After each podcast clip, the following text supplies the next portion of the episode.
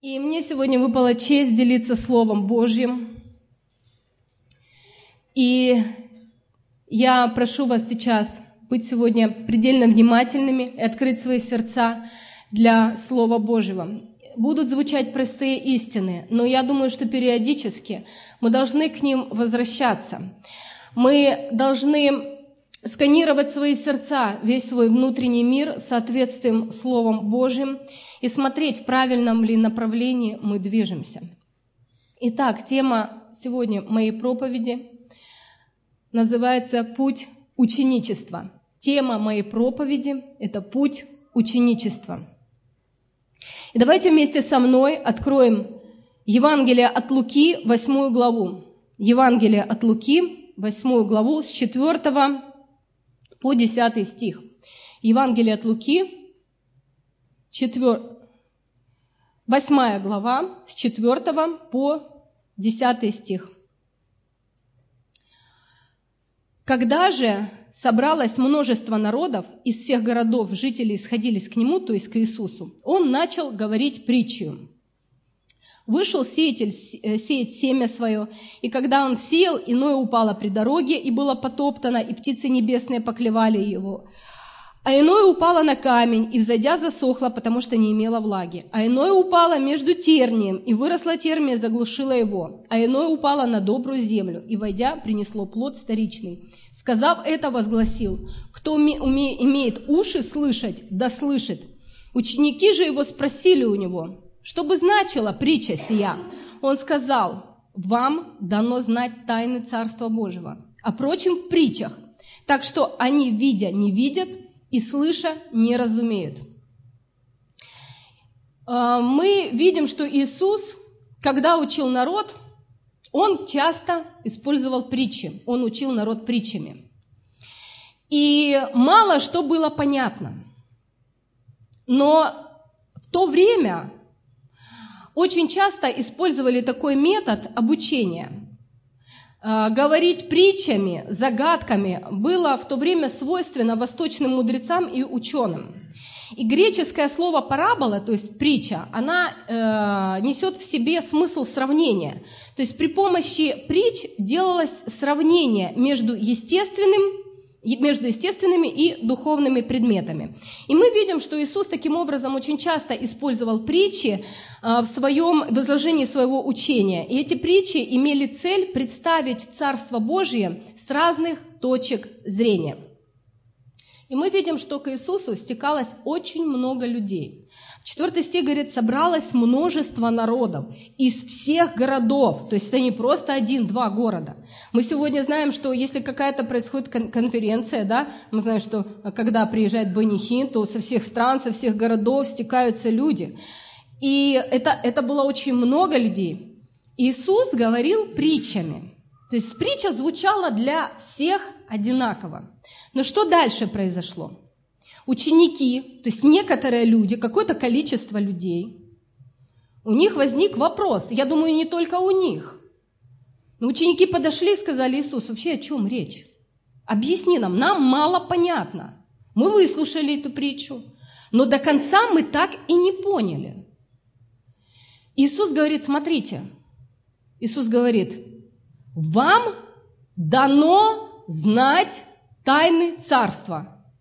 Тогда получается, что если им дано, именно ученикам, то остальным не дано. Как так? Вопрос. Люди потратили средства, люди потратили время, стекали со всех городов, пришли послушать Иисуса и услышали притчу, и остались в каких-то догадках.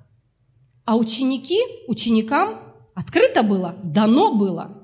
Какое-то разделение, некое разделение. Любой процесс ученичества происходит при взаимодействии двух сторон. Наличие учителя и наличие учеников. Когда мы слышим о ученичестве, что у нас сегодня возникает? Ну, давайте так. Кто любит учиться? Ну, я не подняла руки. Кто любит учиться? Э, а, э, значит, либо дети, или подростки, ну вот, у нас сейчас каникулы, опять об этой учебе, дайте хоть чуть-чуть отдохнуть. Но тем не менее, наши, в нашем обществе в основном люди не любят учиться. Элементарное доказательство. Кто последний раз за последний месяц прочитал какую-нибудь книгу? Ну, потому что мы находимся в церкви, мы ученики Иисуса. То есть мы чему-то учимся. Кто-то читает, но чем старше мы становимся порой, тем меньше мы читаем. Когда мы учились в школе, в институтах, мы грызли гранит науки, мы э, перелопатили столько информации, стой, прошли, запаслись большим количеством знаний – и потом что произошло? Когда мы заканчиваем вуз, когда мы заканчиваем школу, ну я не знаю, так было у меня, я закончила школу, если бы мама не настояла дальше идти учиться, я бы не пошла. Есть такие? Да. Если бы, если бы Господь меня не вразумил, я бы не пошла бы за вторым образованием. И на самом деле мы как-то не любим учиться, потому что учение – это труд. И и я бы сказала, что даже порой э, этот труд тяжелее, нежели труд физический. И нам так не хочется учиться. Помните, когда Фильм, э, старый фильм «Девчата», вы видели, смотрели, там э, главная героиня, ее звали, по-моему, Тося, Тося, да, помните, когда жених к ней пришел, вручил два билета, а подружки ее по комнате, они, значит, ну, понимали, что там обман, не надо, ну, то есть ей не надо никуда идти, и они закрыли дверь, говорят, Тося, Тося, мы тебя никуда не пустим. И что она говорила? В детдоме учили, в школе учили, в училище учили, я думала, сюда приеду, поживу, и тут учат, как мне жить, да, и тут учат. И она так, да пропади пропадом ваши задачки, вот, и два билета, помните, показывают в кино, вот, я делаю то, что я хочу, я устала, когда меня учат. Но тем не менее, хотим мы того или нет, всю свою жизнь мы пребываем в ученичестве. Вначале нашими учителями являются кто? Наши родители. Потом преподаватели, Дальше нашими учителями являются наши ошибки, обстоятельства, которые приходят в нашу жизнь. Они нас учат. Однажды нашим учителем стал Иисус Христос. И это не скончаемый процесс, это целый путь длиной в жизнь, когда мы учимся. Вопрос в том, что кто сегодня наш учитель. Мы можем сами быть себе учеником. Мы можем сами в своих глазах показаться себе достаточно зрелым, взрослым, всезнающим, и больше не принимать ни от кого никаких корректировок, советов, и знать самим, что нам делать.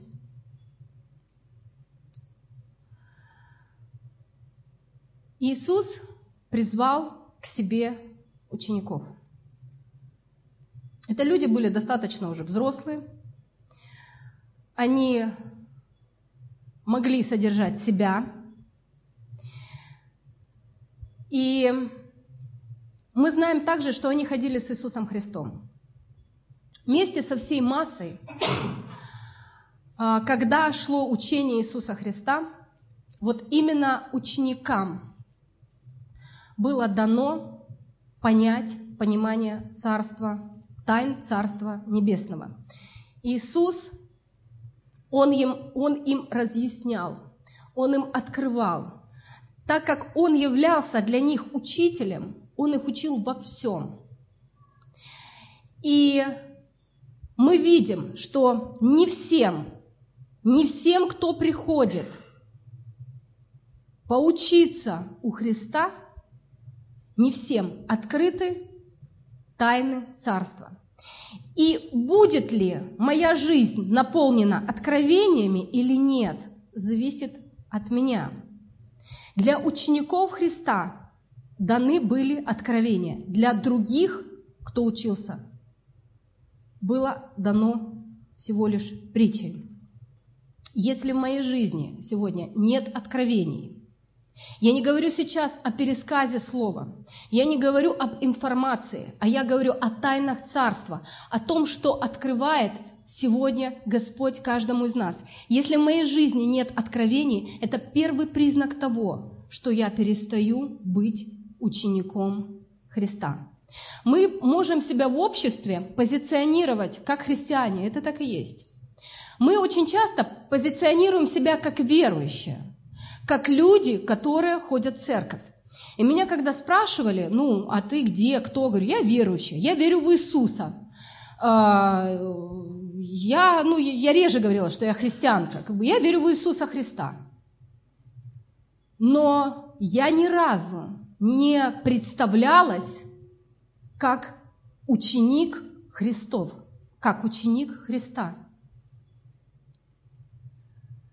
И вы знаете, что если мы обратимся к деяниям в 11 главу, с 19 по 26 стих, стих я не буду зачитывать э, это место, но здесь говорится об истории обращения язычников в Антиохии.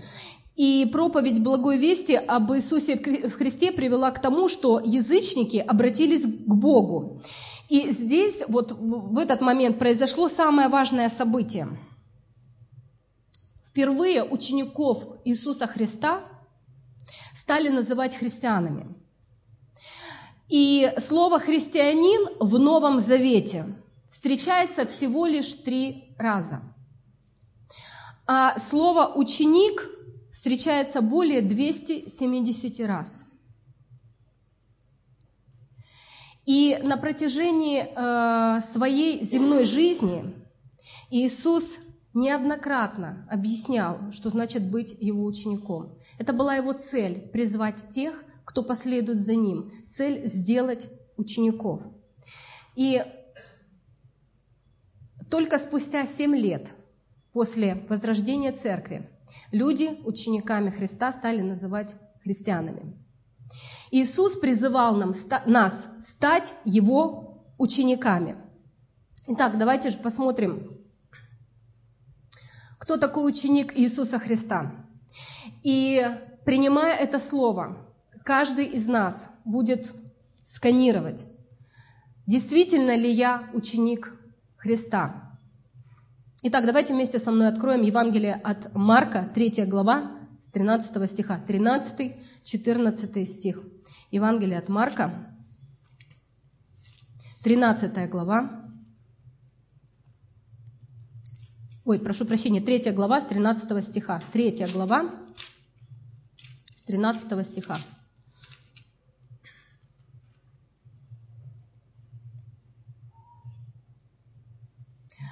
Потом взошел на гору и позвал к себе, то есть Иисус позвал к себе, кого сам хотел. И пришли к нему, и поставил из них двенадцать, чтобы с ним были и чтобы посылать их на проповедь. Иисус призвал двенадцать. Для чего? Чтобы с ним были. То есть Иисус призвал учеников некую группу людей с целью, для того, чтобы с ним были всегда и во всем. Цель Иисуса Христа была передать свой образ жизни этим молодым людям.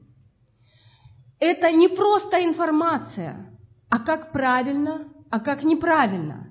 Это передача образа жизни. Это значит полностью поменять мышление, по-другому мыслить, по-другому воспринимать поменять сущность, внутренность человека. Апостол Павел писал в Римлянах 12 глава 2 стих. «Итак, умоляю вас, братья, милосердием Божиим, представьте ваши тела в жертву живую, святую, благоугодную Богу для разумного служения вашего. И не сообразуйтесь с веком сим, но преобразуйтесь обновлением ума вашего, чтобы познать, что есть воля Божья, благая, угодная и совершенная. По-другому мыслить, другая жизнь, по-другому мыслить, преобразовывать свой ум, преобразование ума, оно дает возможность познания воли Божьей, познания Отца. Просто учиться принимать информацию и стать учеником Иисуса Христа – это две разные вещи, две разные ситуации. Ученик Христа перенимает жизнь своего учителя. Он преобразовывает свой ум. И этот путь позволяет ему познать Бога. Познание Бога без ученичества невозможно. И смысл в жизни христианина должен заключаться в ученичестве. Познать Бога мы можем только став Его учеником. Давайте вспомним царя Соломона. Все ли помнят? Царь Соломон – это сын Давида. Да, мы знаем, что Давид, он был поклонником Бога, и Давид, он передал своему сыну миссию. Соломон должен был построить храм Господу. Он зашел на царство, стал царем. Среди всех детей Давида Соломон стал царем, был наследником. И как вы думаете, а, когда сын царя, того, кто правил, а, становится на царство, сын богобоязненного отца, как вы думаете, научен ли он отцом страху Божьему, поклонение Богу? Тем более это говорит, что он продолжил дело Давида. То есть Давид начал заготовку да, для Дома Божьего, но Соломон построил храм. И я думаю, что Соломону с детских лет Давид впитывал, передавал хождение с Богом, передавал сердце Творца. И мы помним первую встречу. Давайте вместе со мной откроем э, вторую книгу Паралипоменон, первая глава, седьмой стих – мы знаем, что перед тем, как Соломон построил храм, а, состоялась встреча Бога с Соломоном. Вторая книга Паралипоменон, первая глава, 7 стиха. Ту ночь явился Бог Соломону и сказал ему, проси, что мне дать тебе. Держите в памяти, что а, у Соломона была цель, задача – построить храм Господу. И сказал Соломон Богу, ты сотворил Давиду, отцу моему, великую милость и поставил меня царем вместо него. Да исполнится же, Господи Боже, слово Твое к Давиду, отцу моему, как Ты воцарил меня над народом многочисленным, как прах земной. То ныне дай мне премудрость и знания, чтобы я умел выходить перед народом этим и входить, ибо кто может управлять этим народом Твоим великим? Я раньше задумалась, почему Соломон попросил мудрости и знания. Ну, можно было попросить что-то другое. Можно было попросить, как я часто молюсь, говорю, Господи, ну вот я что бы, чего бы я хотела? Я бы хотела исполнить волю Твою. Кто-то так молился? Знать волю Твою, да, и исполнить волю Твою. Тоже неплохо. Почему Соломон так не попросил? Соломон был поставлен на царство, управлять народом. Соломон знал, что Бог есть царь всех царей. Он основал землю, притча 3 глава 19 стих говорится, Господь премудростью основал землю и небеса утвердил разумом. Это тот царь, это тот управленец, у которого нужно учиться – и Соломон, он понимал, хотя он и царь, хотя он и, он и обучен отцом, ему необходимо знание, понимание, научиться у самого Бога, как управлять.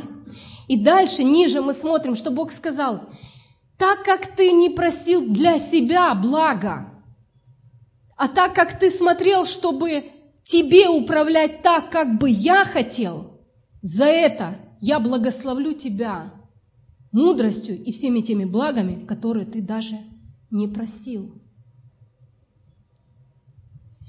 И мы знаем, книгу «Экклесиаст» написал Соломон. Когда он писал свои мудрые изречения, он говорил, последняя уже глава, он говорит, Екклесиаст 12 глава, 13 стих, Соломон сказал – что выслушаем сущность всего, то есть подытожим то, о чем я записал. Самое главное в жизни, потому что он писал все суета-сует, все суета-сует. Я познал, я прожил, я перепробовал, все суета-сует. Самое главное, смысл жизни. Ради чего должен жить человек? Бойся Бога и заповеди Его соблюдай, потому что в этом все для человеков.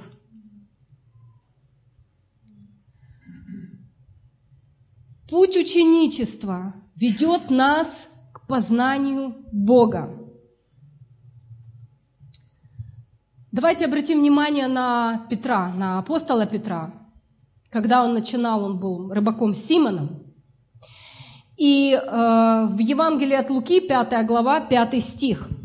Когда произошла первая встреча Иисуса Христа с э, Петром, э, Петр тогда был рыбаком, ловил рыбу, да, и произошла первая встреча.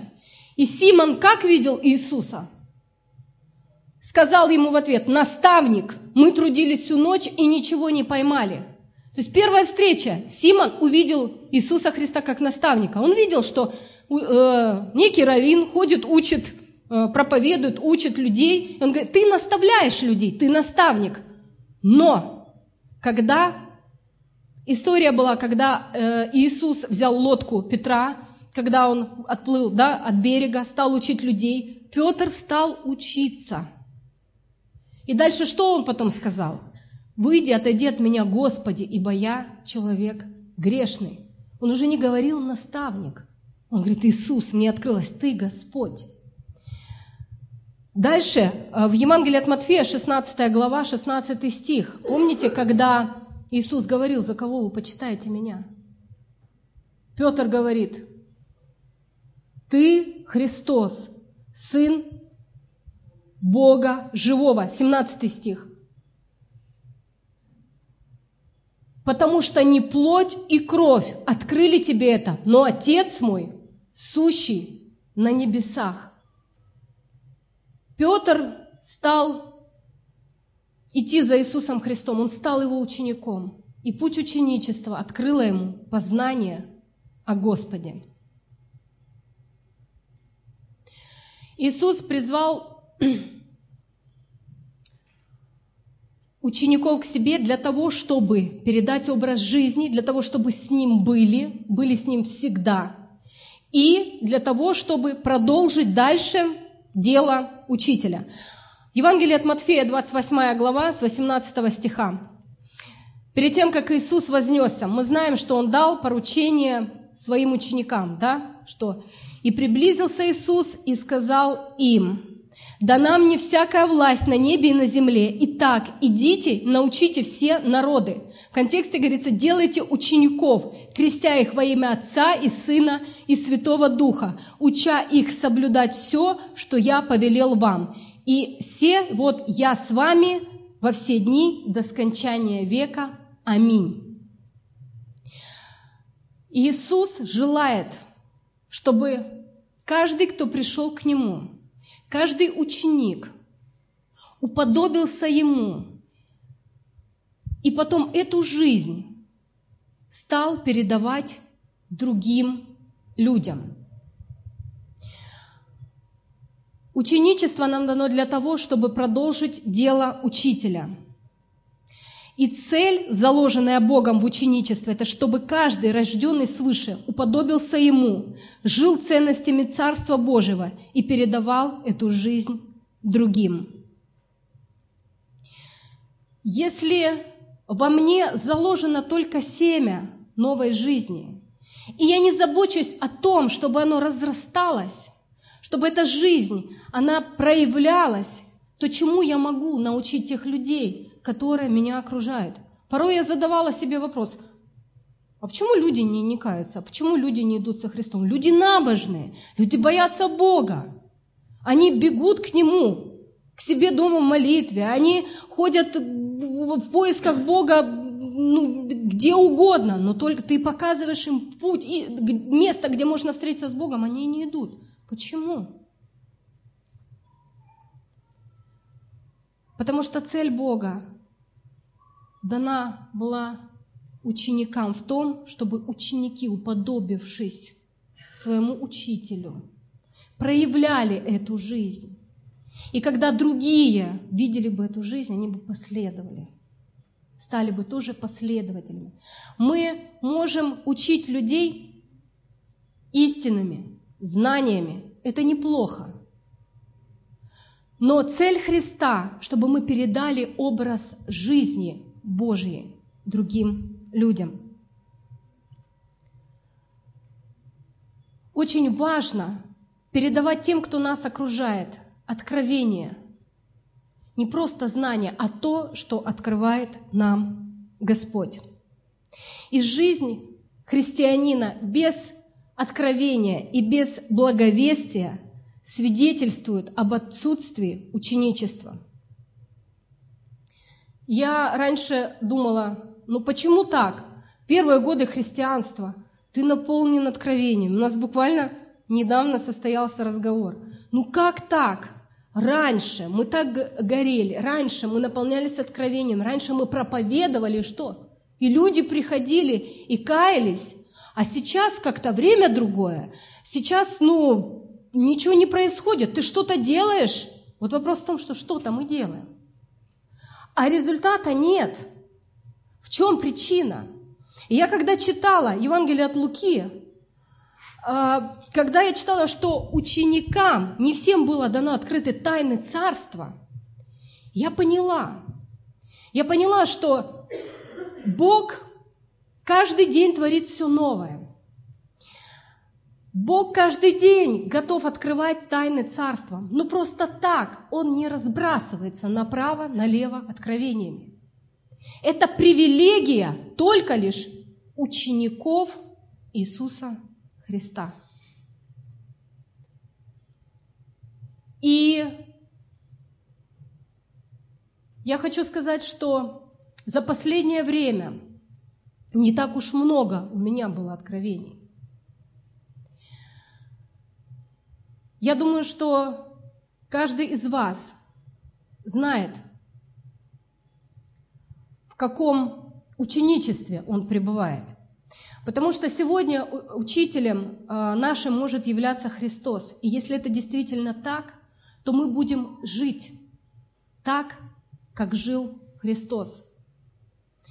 Если же нашим учителем является наше «я», я считаю так правильным – тогда мы превращаемся в группу религиозных деятелей, которые что-то делают, которые довольствуются прошлым опытом, знаниями. Опыт и знания – это неплохо. Но я хочу сказать, что главное – идти за Христом и каждый день познавать Бога, наполняясь Его откровениями. И даже у учеников Иисуса есть такая опасность сойти с дистанции. Я бы назвала эту опасность отсутствием цели или неправильно поставленная цель. Цель в жизни помогает идти человеку и никогда не останавливаться. Обратите внимание, ученики Иисуса Христа, когда ходили с Ним до распятия, они, э, когда Христа арестовали, что произошло? Ученики разбежались. Потому что их целью было утвердиться в царстве на этой земле. Когда Иисус воскрес, тогда Христос и вечность, небеса стали их главной целью. И мы видим, как Бог проявлялся через их жизни. Вопрос, какая цель сегодня в моей жизни? Куда эта цель меня направляет. Чем старше мы становимся, тем больше мы ищем стабильности, комфорта, уюта. Хочется как-то отдохнуть. Но апостол Иоанн, когда заканчивал свою книгу, когда ему выпала честь написать э, Евангелие, э, написать о жизни своего Спасителя, он написал так. «Сей ученик» Иоанна, 21 глава, 21 стих.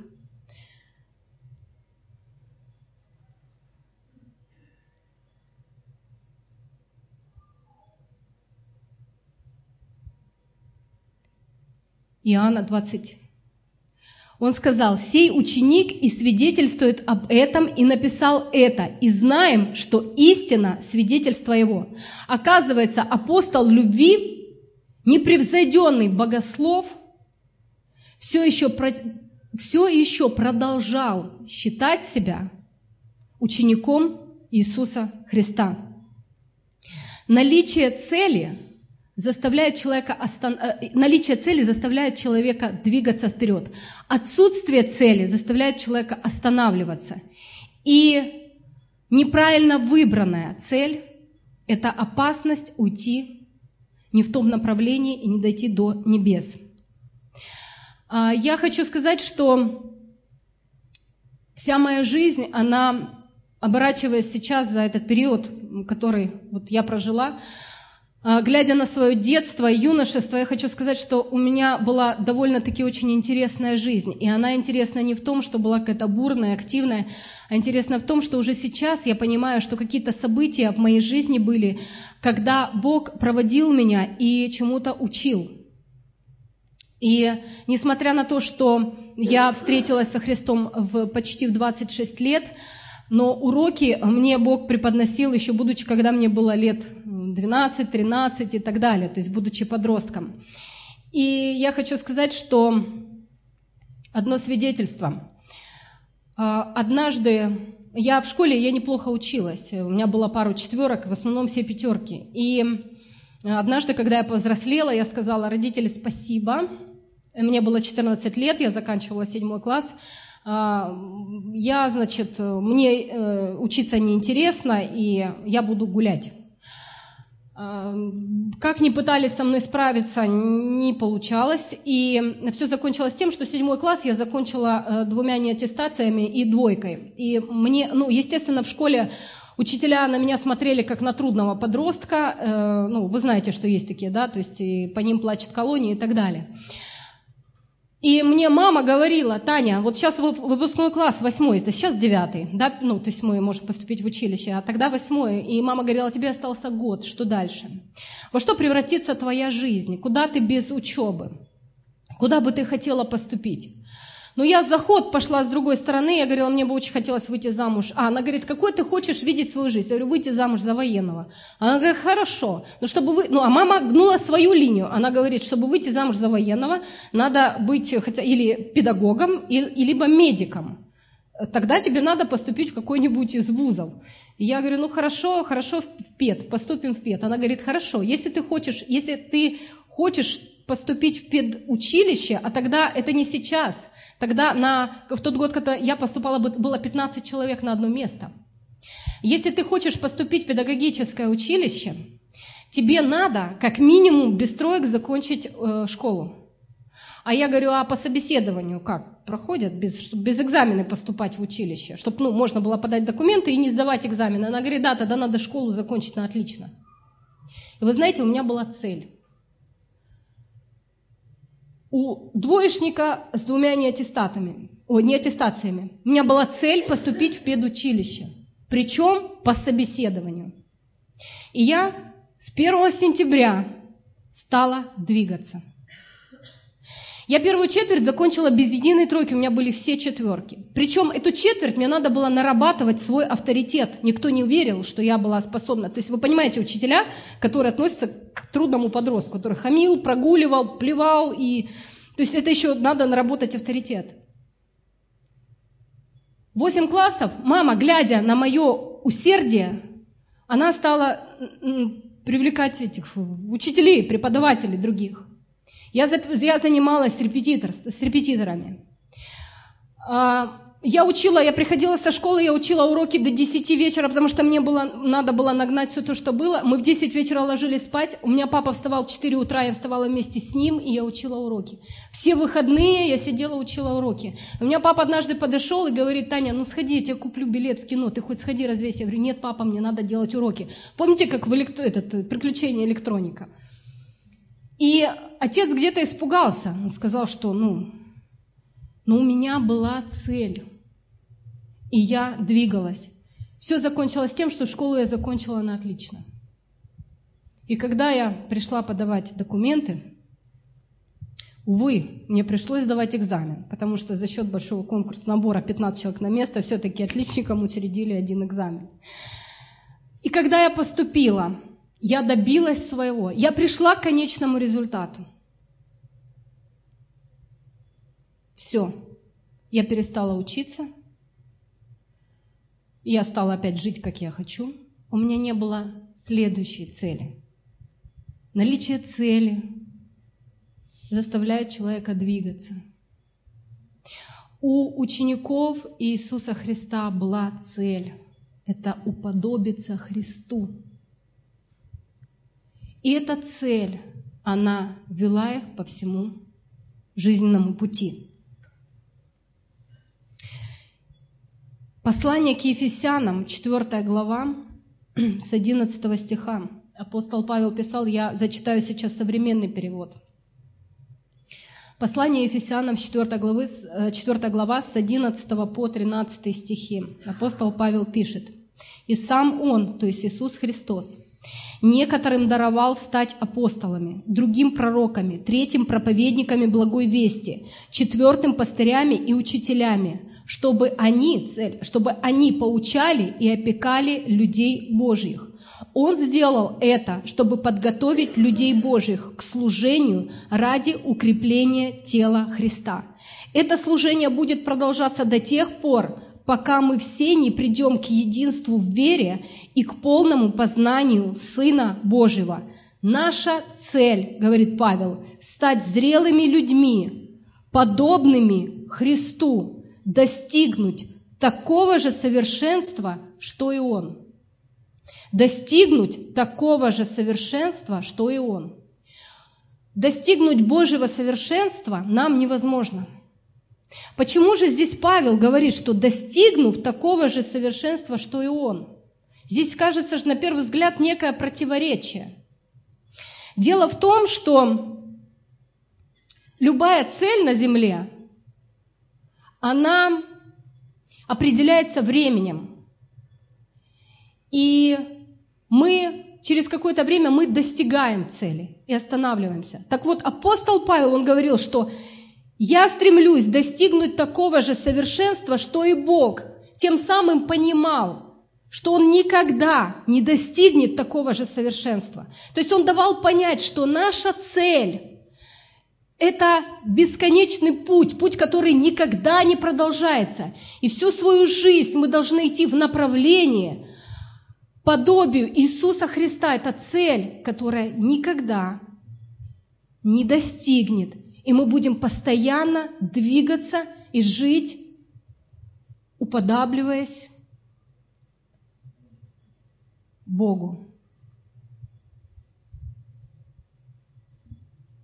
является сегодня ли Иисус Христос, Его образ жизни моей целью.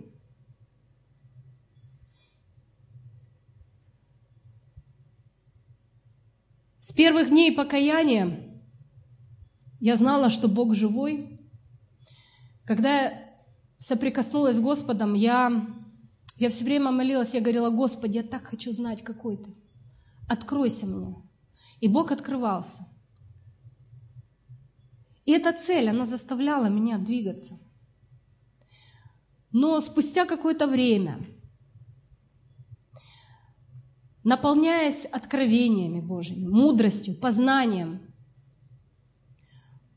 вокруг меня образовалась группа учеников, последователей, которым я, которых я стала учить, которым я стала передавать тот путь, которым я сама прошла, передавать жизнь, которую дал мне Господь. И знаете, в чем опасность? Что когда ты становишься учителем, есть опасность в том, что ты перестанешь быть учеником.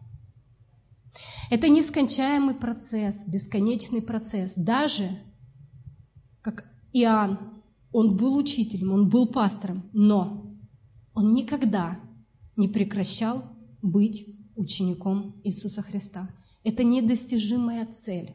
Это цель протяжении всей нашей земной жизни, познания Бога. Давайте вместе со мной откроем Евангелие от Луки, 9 глава с 23 стиха.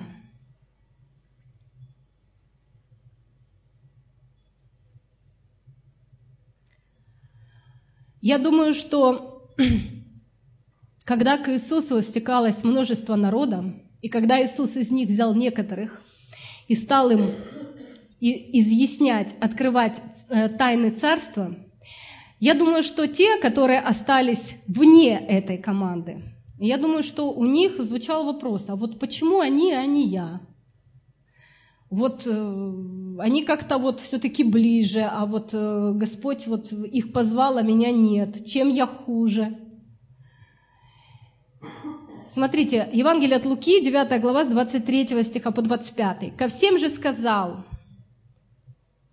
если кто хочет идти за мной, отвергни себя, возьми крест свой и следуй за мной. Ибо кто хочет душу свою сберечь, тот потеряет ее, а кто потеряет душу свою ради меня, тот сбережет ее.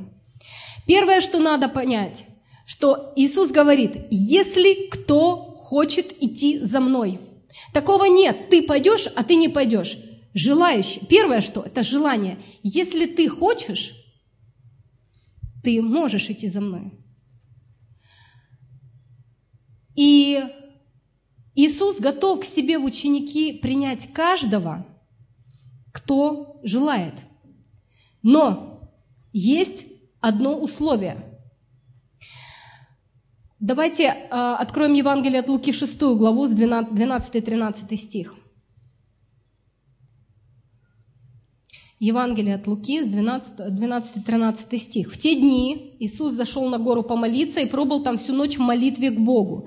Когда же настал день, призвал учеников своих и избрал из них двенадцать, которых и наименовал апостолами». Смотрите, призвал Иисус, спустился с горы, Он призвал учеников своих, то есть это не только двенадцать, у Него были ученики, желающие, желающие – те, кто желал, они были его учениками. Он призвал всех учеников, и из этих учеников, я раньше думала, что просто из массы, пришла масса, пришла толпа, пришел народ, просто вот слушал молча, Иисус так из толпы, так, так, вот этот, вот этот, вот этот. Думаю, ну, наверное, помолился всю ночь, э, от Бога получил откровение, из этой массы там вот так, выдернул, ну, призвал вот ты, ты, ты, ты, как у нас в школе, так, доске идешь, там тот, тот, тот, тот. Смотрите, были ученики, он призвал всех учеников. И из этих учеников он избрал 12. Призвал учеников своих и избрал из них 12. Я думаю, в чем кроется смысл, почему? И если мы посмотрим ранее в Евангелии от Марка, первая глава, 16 стих. Мы знаем, что э, в, э, в число 12 попал первый кто? Петр, да, называемый Симон, то есть э, Андрей и так далее. То есть, смотрите, Евангелие от Марка, первая глава, 16 стих. «Проходя же близ моря Галилейского, увидел Симона и Андрея, брата его». Иисус увидел их закидывающих сети в море, ибо они были рыболовы. И сказал ему Иисус, идите за мной, и я сделаю, что вы, что вы будете ловцами человеком. И они тотчас, оставив сети свои, последовали за ним. Необходимо одно условие. Чтобы следовать за Иисусом, оставить весь свой прежний образ жизни. Оставить так, как ты жил. Не думать, размышлять. Мне надо подумать, мне надо взвесить, оставить и тут же следовать за мной, начать жить моей жизнью, жизнью Христовой. И вы знаете, все эти годы у Петра не было тоски, тоски по, рыбе, по ловле рыбы. Когда Христос учил, когда Петр учился у Христа, нигде не написано, что он вздохнул и сказал, ой, как же тянет по моему бизнесу-то, как хочется пойти рыбу половить.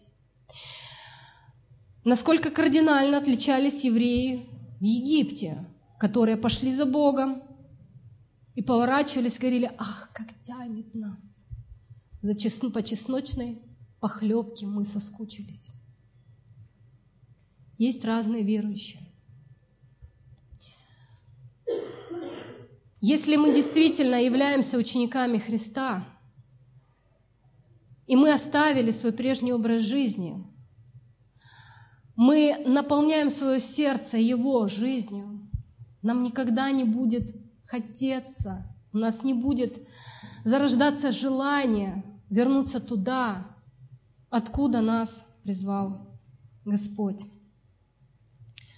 Чтобы учиться у Иисуса Христа, одного желания недостаточно. Необходимо быть готов, готовность. Необходимо готовность. Готовность оставить прежний образ жизни. Готовность отвергнуть свое «я». И я поняла, что именно эти, когда мы читаем, когда Иисус проходил, почему именно вот этих учеников ранее, еще до их избрания, описывалось вот этот момент, что Иисус проходил и говорит, пойдем за мной. Они бросили и пошли за ним. Другие, он говорит, пойдем за мной. Оставил, пошел за ним. Почему? В этом кроется ключ. Смысл, что следовать за Иисусом, быть учеником Христа, которым открыты тайны Царства, которые познают Бога, это те, которые оставили свой прежний образ жизни, свое «я» и живут целью небес, целью Христа, живут Его жизнью.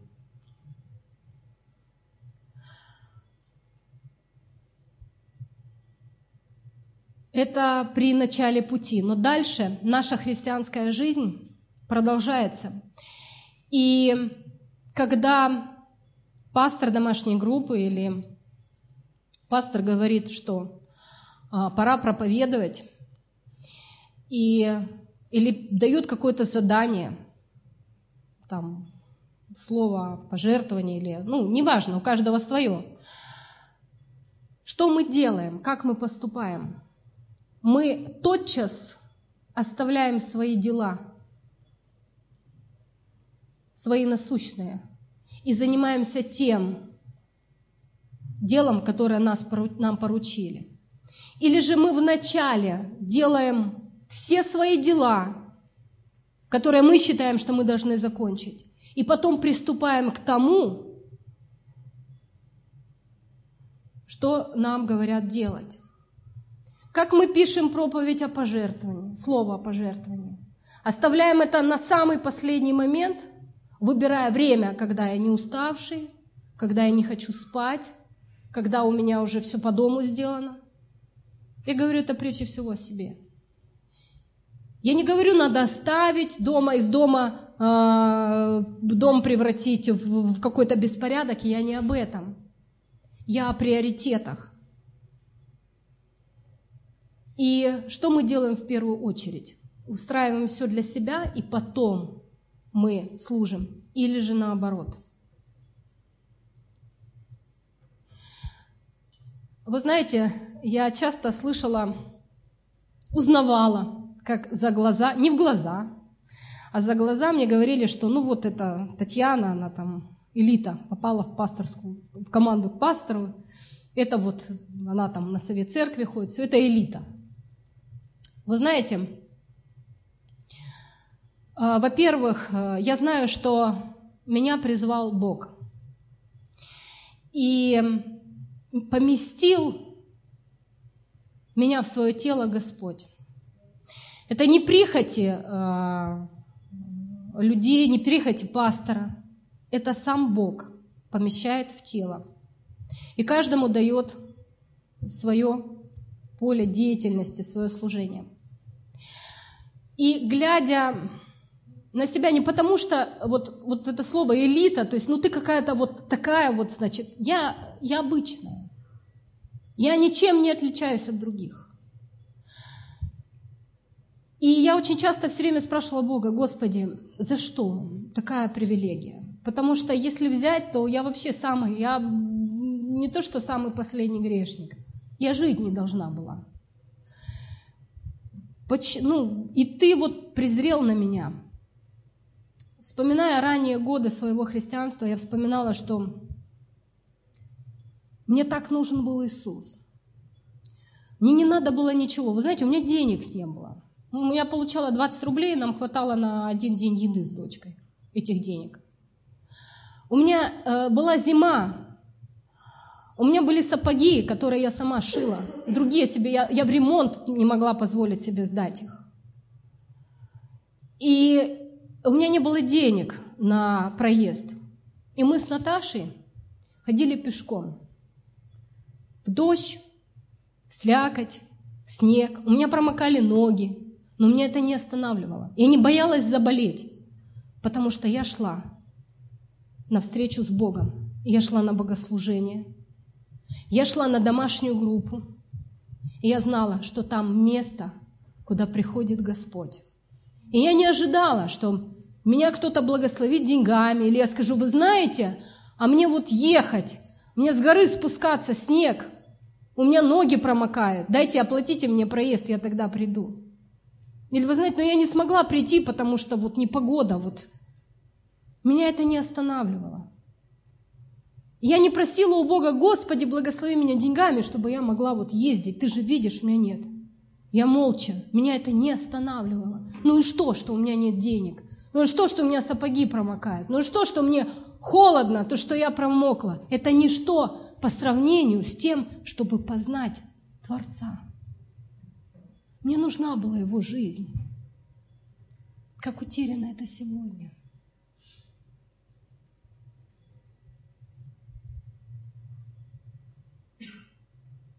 Когда мы действительно ученики Иисуса Христа. Мы следуем за Христом, мы жаждем этой жизни, и нам открываются тайны Царства.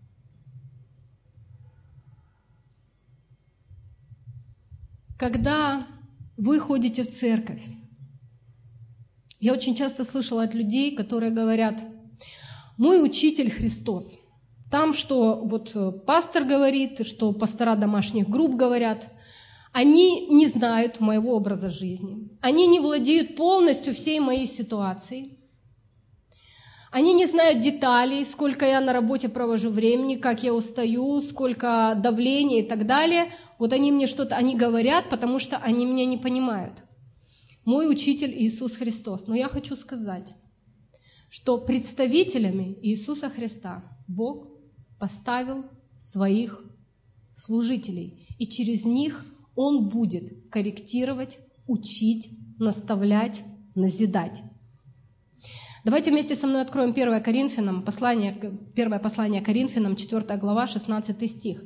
Апостол Павел, служитель Божий, он был поставлен Богом служить для народа Божьего. 1 Коринфянам, 4 глава, он пишет в 16 стихе, «Посему умоляю вас». Он обращается к церкви, подражайте мне, как я Христу. Апостол Павел, он следовал за Христом, он жил его жизнью, он получал откровения, он этим учил церковь, и он говорит, послушайте, то, что вы учитесь, то, что вы знаете, это хорошо, но вы делайте так, живите так, подражайте мне, как я подражаю Иисусу Христу. Также он филиппийцам, в 3 главе, филиппийцам говорил, в 3 главе 17 стих, «Подражайте, братья, мне и смотрите на тех, которые поступают по образу, какой имеете в нас». Господь призвал нас для того, чтобы мы стали образом и подобием Его. И такой образ жизни мы должны передавать другим людям. Когда вы видите, что человек встретился со Христом, перед вами стоит человек Божий, у вас есть пастор домашней группы, вы знаете, что он прошел какой-то путь, прилепитесь и перемите эту жизнь, жизнь Божью.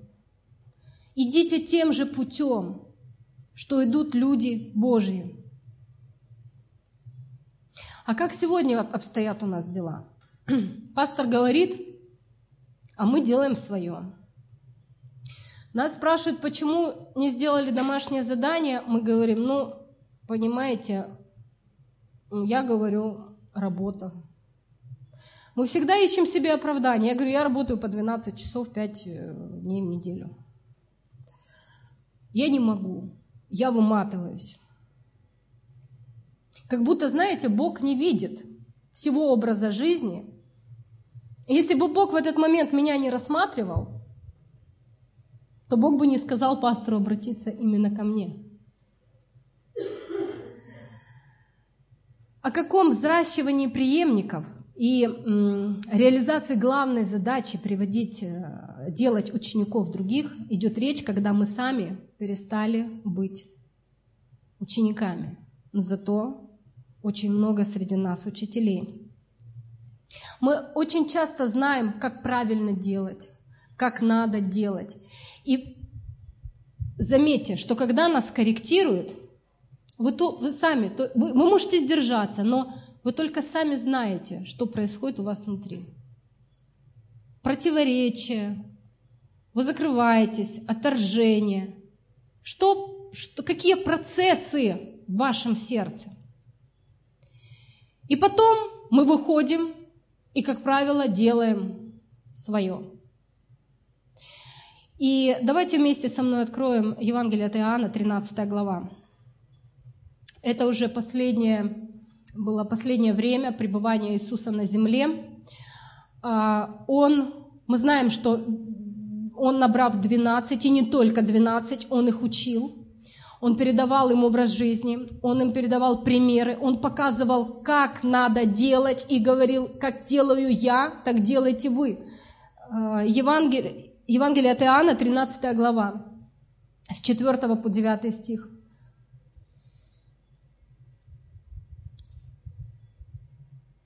Евангелие от Иоанна, 13 глава, с 4 стиха.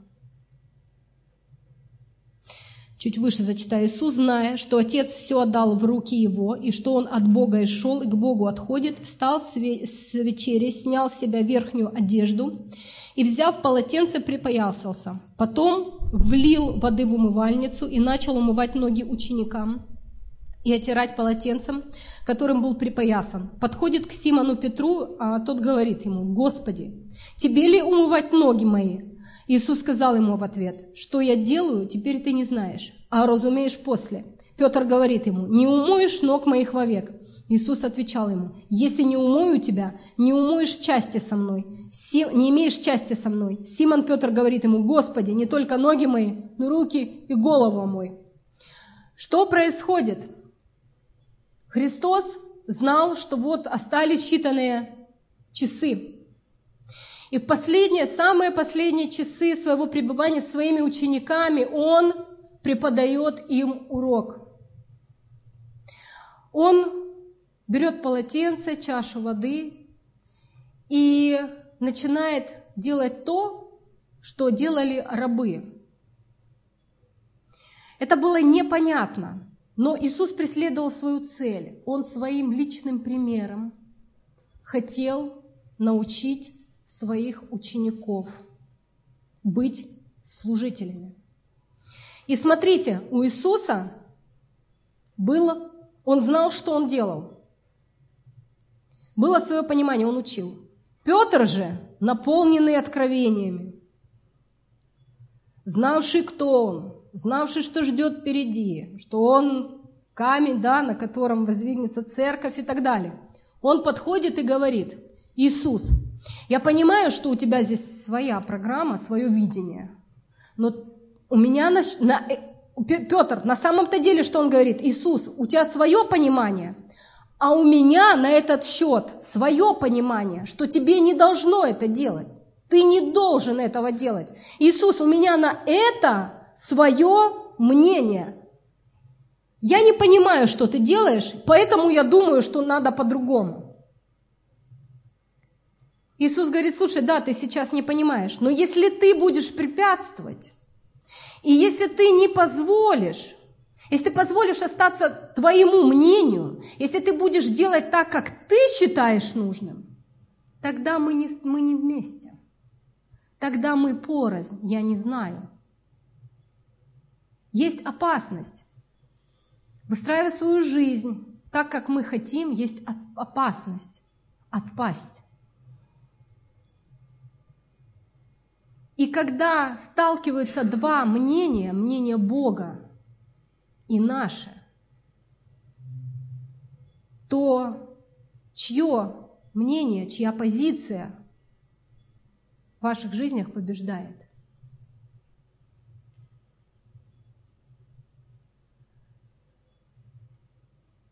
Как часто пастор задает нам домашнее задание, а потом спрашивает, а где оно?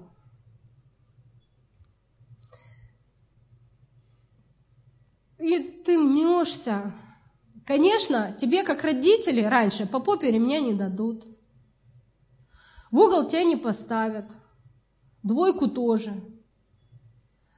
И ну, начинаешь потихонечку пропихивать свое мнение, оправдываясь. Ну, у меня на этот счет было свое мнение. Я, ну, простите. Проходит месяц. Вопрос тот же. Ситуация не изменилась. Кому-то это знакомо? Только мне, наверное. И знаете что? Мы не только не делаем то, чему учат нас служители, мы даже спустя время порой не задумываемся над тем, чтобы исправить свои ошибки. Мы оставляем все и живем, как мы хотим, а воз и ныне там. Я хочу сказать, что если вы действительно ученики Иисуса Христа, ваша жизнь будет наполнена откровениями. Если ваша жизнь будет наполнена откровениями, вы не сможете молчать. Вы будете прибегать в домашнюю группу делиться этой жизнью, потому что Бог есть жизнь, и то, что Он открывает, оно вдыхает новое дыхание жизни. Вы не сможете молчать. Вы будете стремиться идти сюда, чтобы откровением поделиться с церковью. Как сейчас проходят домашние группы? Я один раз просто молчала и слушала. Начинается с того, что кошечка родила, собачку подстригли, ремонт сделали, кредит одобрили, а, ипотека 20 лет, а, значит, там устроились на работу. Слава тебе, Господь! Кошка разродилась. А, да, чего мы здесь собрались? А, ну да, у нас разбор проповеди Библии. Так, Давайте все послушаем пастора домашней группы. Задаст вопрос, мы ответим. Не задаст вопрос, мы посидим и помолчим. А у меня вопрос, а с чем пришел ты? С каким откровением ты пришел, чтобы напитать других?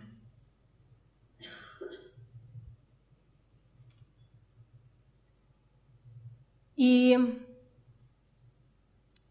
если на самом деле посмотреть, ведь это действительно ответственность, потому что когда человек в служении, когда ты выходишь и делишься своим словом, сразу видно, а, какая жизнь тебе.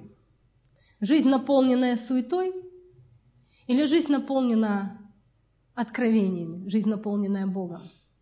Вот пока вот все сидят в зале, не скажешь, все благочестивые, все праведные, всех все хорошо, и все улыбаются, славят Бога, воздают Ему всю славу. И внешне э, вид благочестия, праведный, да, все, поклон, все, все пришли к Христу, э, все считают себя учениками. Но почему мы каждого пытаемся поставить в служение – Потому что, входя в служение, беря ответственность, сразу это достает изнутри тот образ жизни, которым живет человек. Вы знаете, можно сказать, что то вот э, лидер тут такой, пастор тут такой, вот э, служитель вот этот вот сам там ни два, ни полтора. Вот мы смотрим на несовершенство э, наших учителей, на несовершенство проповедников, на несовершенство пастырей. И порой мы думаем, да вот я бы поступила вот иначе. Да ну, тут дважды два вот не знает. И, и, ну, или какие-то вот моменты. То есть пон, понятно, что мы все люди, нет ни одного совершенного человека. И для того, чтобы не ходить на домашнюю группу, или для того, чтобы не идти в служение, мы часто говорим, а что я ему буду тут подчиняться? Это кто он мне будет говорить? Он младше меня. Он говорит не так грамотно, как я. У него образования нет. Вот это я его должен слушать. Вопрос не в образовании, вопрос не в несовершенствах людей, не в несовершенствах служителей. Вопрос в том, что перенимаете ли вы жизнь Божью, которая у служителей. Становитесь ли вы под слово, которое они несут? Шлифуетесь ли вы? Преобразовываетесь ли вы? Даете ли вы себя корректировать? Евангелие э, от Матфея, 23 глава, с 1 по 3 стихи. Евангелие от Матфея, 23 глава, с 1 по 3 стихи. Тогда Иисус начал говорить народу и ученикам своим. Он сказал и народу, он и сказал и ученикам своим, потому что мнение о несовершенстве служителей было распространено. Он сказал, на, Моисе, на Моисеевом седалище сели книжники и фарисеи. Итак, все они велят вам соблюдать, все, что они велят вам соблюдать, что написано? Соблюдайте и делайте. По делам же их не поступайте, ибо они говорят, что не делают. Может быть, они не живут так, и это есть несовершенство. Но они что говорят? Они велят вам соблюдать что? Не то, что от себя. Они велят вам соблюдать что? Что говорит Господь. Так вот, не повторяйте их несовершенство, но живите так, как говорит Бог. И не вопрос в том, что ваш э, пастор домашней группы несовершенен. Когда пастор говорит слово от Бога, не надо списывать э, свое нежелание покориться на несовершенство пастора – Ваша задача – покориться Слову Божьему. Иисус не сказал, что они книжники и фарисеи. Как много в Библии говорится, кто они. И лицемеры, и гробы окрашенные и так далее. Он не говорил, не надо их слушать. Он говорит, не повторяйте эти несовершенства, но живите, как говорит Господь. Сердце ученика, сердце ученика Иисуса Христа – должно быть готово отвергнуть свою жизнь, жизнь жить целью небес, быть способными учиться до конца своих дней, перенимая опыт людей, которые ходят с Богом. Следующее. Если вы хотите быть истинным учеником Иисуса Христа, вы будете всегда вместе с другими учениками – вас не будут видеть э, во время богослужений, во время этих собраний, во время собраний домашних групп не будут видеть на пляже, э, в кафе. Вас будут видеть именно в собрании святых. Деяние 9 глава, 26 стих. Деяние 9 глава, 26 стих. Мы знаем, что апостол Павел, ранее он назывался как? Как звали его? Савол. Итак, Деяние 9 глава, 26 стих. Савол – это уже после встречи с Иисусом Христом, когда он гнал церковь, и потом на пути его встретился Иисус Христос. Далее что было? Савол прибыл в Иерусалим, и что? И старался пристать к ученикам. Но все боялись его, не веря, что он ученик. Варнава же, взяв его, пришел к апостолам и рассказал им, как на пути он видел Господа, и что говорил ему Господь, и как он в Дамаске смело проповедовал во имя Иисуса. Мы знаем, что Савол гнал церковь. Мы знаем, что Савол убивал учеников Христа. Мы знаем, что он э, был беспощаден, ничего его не могло остановить. Но когда Христос пришел на, в его жизнь, все изменилось. Смотрите, когда он гнал церковь, все ученики, они что переживали? Они переживали страх. И я думаю, что они не желали встретиться с этим человеком. Они убегали от него, они скрывались от него. Желание было не попадаться ему в руки на глаза. Но произошла перемена. И смотрите, что произошло. Савл, тот, который гнал и убивал, он стал их искать. В нем возродилась потребность быть вместе с учениками. Почему? Потому что их объединял Христос. И он искал этой встречи. Он не отходил, не убегал, он искал встречи с теми, кто, кого ранее ненавидел и готов был убить. Смотрите, что дальше говорится. Вар, Варнава же взял его и пришел к апостолам и все рассказал. Он сказал, друзья, не бойтесь, все изменилось. На его жизненном пути у этого ученика повстречался Христос. Тот Христос, которого мы знаем, тот Христос, которого мы пережили. И Он стал таким же, как и мы. Поэтому Его тянет к нам. Поэтому Он желает говорить о Нем вместе с нами, учиться у Него. И Варнаве пришлось убеждать. И он говорит, смотрите, то, что он изменился, то, что он другой, об этом свидетельствует его смелое проповедование во имя Иисуса. Он доказал. Это не просто слова. Я изменился, я покаялся. Да, я понял, все, я понял, я буду жить по-другому. Этого, друзья, недостаточно. Временем, временем показано, насколько мы изменились. Наши слова должны быть доказуемы нашим образом жизни. Павел доказал свое покаяние, он доказал свое ученичество. И некоторые христиане, они не понимают. Библия говорит, что праведник семь раз упадет и семь раз поднимется. Но некоторые не понимают, когда они встали, почему сразу они не идут в служение, почему э, он, человек должен что-то пройти. Э, часто они понимают, я готов, я, все, я понял. И человек думает, что если он понял, значит этого достаточно. Нет. Библия говорит, покажите, создать достойный плод покаяния. Покажите своей жизнью, образом жизни, что это, вы действительно что-то поняли, что вы действительно ученик Христа.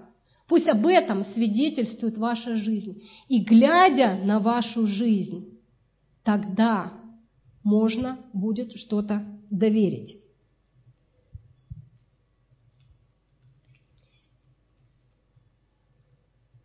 Апостола Павла тянуло к ученикам – Тянет ли нас сегодня на домашние группы?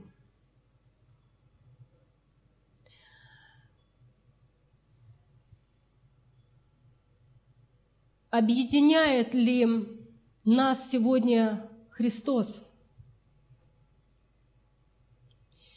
Или же нас объединяет, целью объединения является какая-то выгода, взаимовыручка? Или хуже того,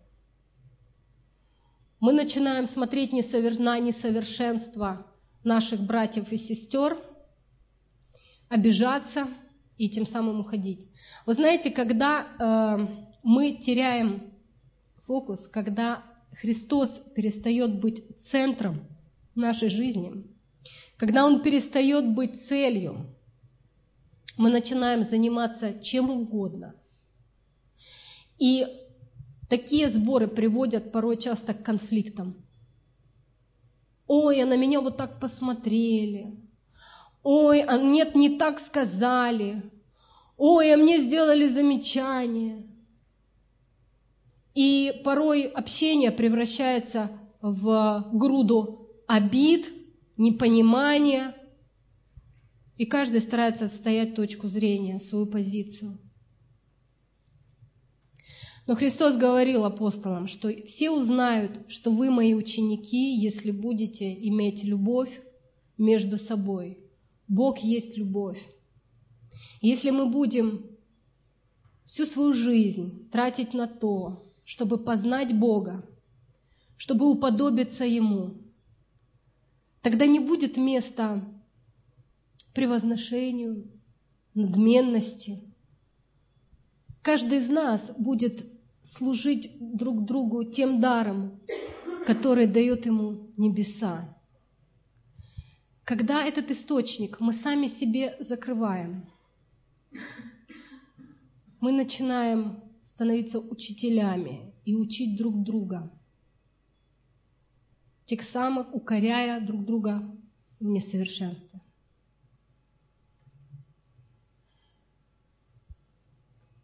Вы знаете, пока мы на земле, нам никогда не выдадут аттестат зрелости об успешном завершении курса ученичества Христова. Нам всю жизнь надо будет учиться. Также нам надо будет учиться благовествовать, учиться вере, любви, трепетному отношению к Слову Божьему. Нам нужно будет учиться жизни небес.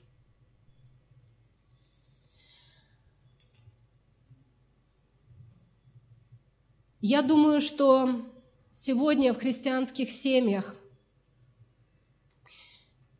если бы муж и жена были бы истинными учениками Иисуса Христа, муж учился бы у Христа, как любить свою жену, как Христос любит церковь, а жена училась бы у Христа почитанию своего мужа, тогда бы никогда в жизни, в этих семьях не прозвучало бы слово «развод». Я очень хотела бы, чтобы каждый из нас сегодня заглянул в свое сердце и посмотрел, кто сегодня является вашим учителем.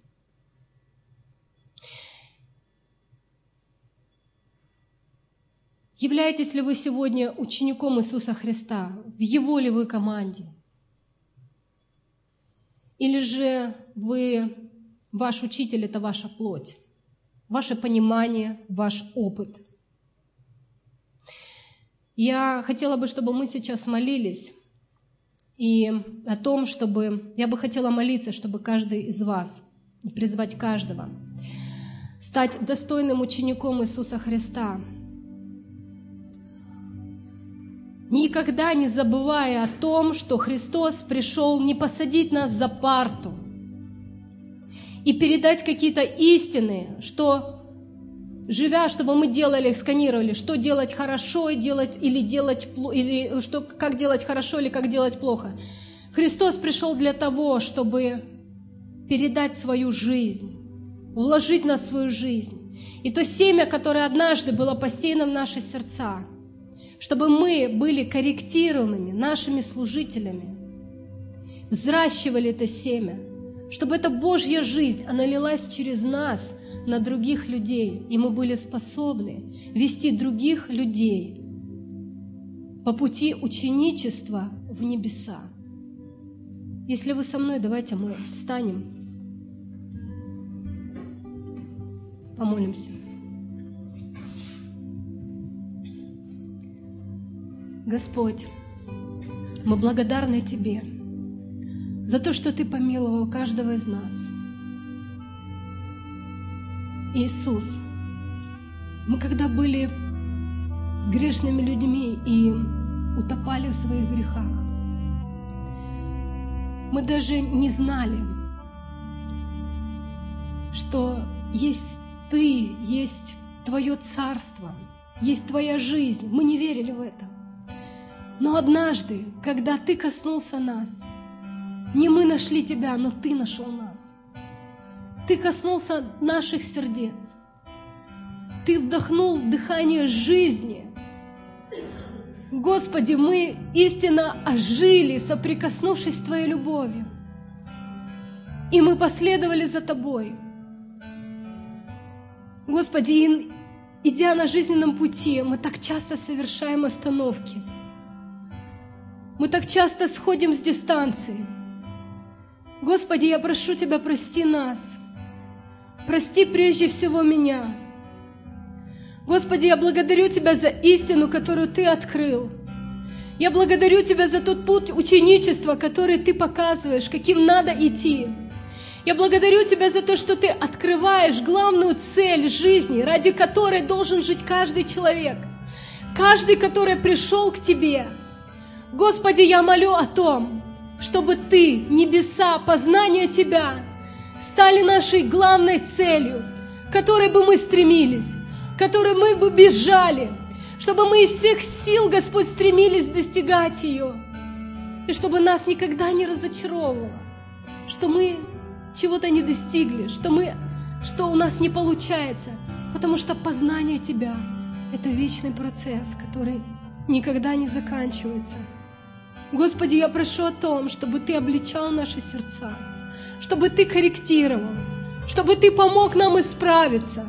Господь, чтобы Ты мог нам подняться и сфокусироваться, Господь, в правильном направлении.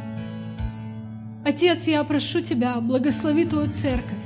Дух Святой, я молю о том, чтобы Слово Твое, которое звучало, оно прорастало в каждом сердце, чтобы дьявол не смог похитить. Я молю о том, чтобы каждый положил свою жизнь на то, чтобы познать Тебя, чтобы каждый, Господи, стремился к Тебе, к познанию Тебя и желал изменить свою жизнь и стать подобием и образом Тебя.